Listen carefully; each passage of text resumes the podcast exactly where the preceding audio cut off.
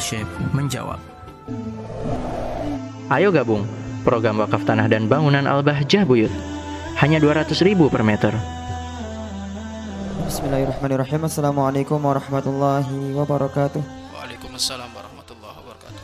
Fanabah masih berkaitan dengan najis Waktu itu ibunda saya pernah mencampur pakaian yang ada haid dengan pakaian dalam mesin lainnya Karena tidak tahu kalau pakaian saya itu ada haidnya Yang saya dengar katanya pakaian itu menjadi najis semua.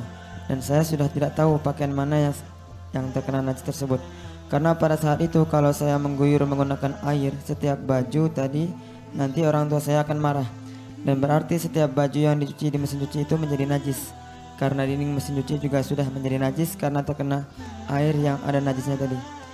Apakah yang harus saya lakukan abah? Karena saya mengulang mencuci seluruh pakaian tadi nanti takut orang tua saya Takut orang tua saya marah Mohon solusinya abah, syukron Baik. Baju yang terkena najis. Sebisa mungkin cara penyuciannya adalah dipilah-pilih. Tetapi kalau tidak dipilah-pilih, selama ternyata baju najis tersebut itu kalau dimasukkan kepada air yang banyak, maka air yang banyak tidak menjadi najis kecuali berubah salah satu dari sifat a air. Baju yang bercampur dengan najis tadi itu dikelucuri air atau didatangkan kepada air. Kalau didatangkan kepada air jika airnya banyak dan tidak berubah maka tidak berpengaruh. Artinya apa? Akan menjadi su suci karena tidak berpengaruh. Atau airnya didatangkan kepada najis.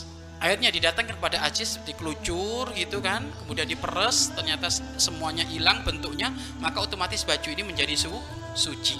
Tetapi kalau ternyata airnya sedikit kemudian didatangi najis, maka semuanya menjadi najis.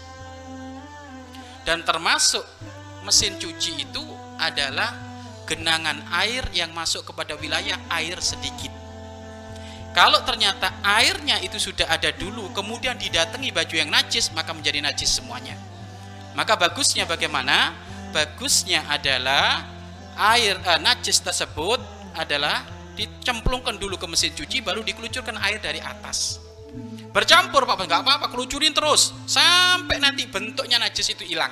Maka sudah bentuk najis itu hilang otomatis menjadi su suci. Pertanyaannya adalah wah sekarang campur aduk ini bagaimana pak ustadz? Kecampur aduk ini bagaimana? Kan gitu kan.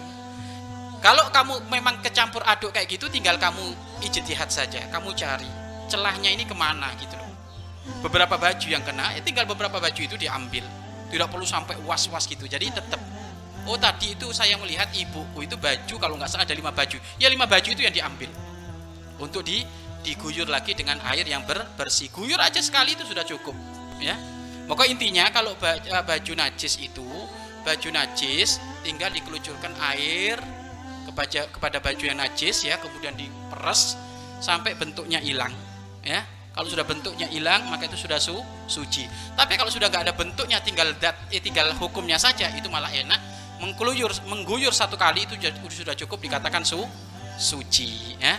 Jadi sebenarnya sangat gampang. Tapi karena pemahamannya kurang ya jadi akhirnya kayaknya ribet. Sebenarnya cara mensucikan uh, baju di, di di mesin cuci itu sangat sederhana dan mudah sekali. Maka caranya seperti itu. Wallahu a'lam bishawab. Mari berinfak untuk operasional lembaga pengembangan dakwah Bahjah Buyut.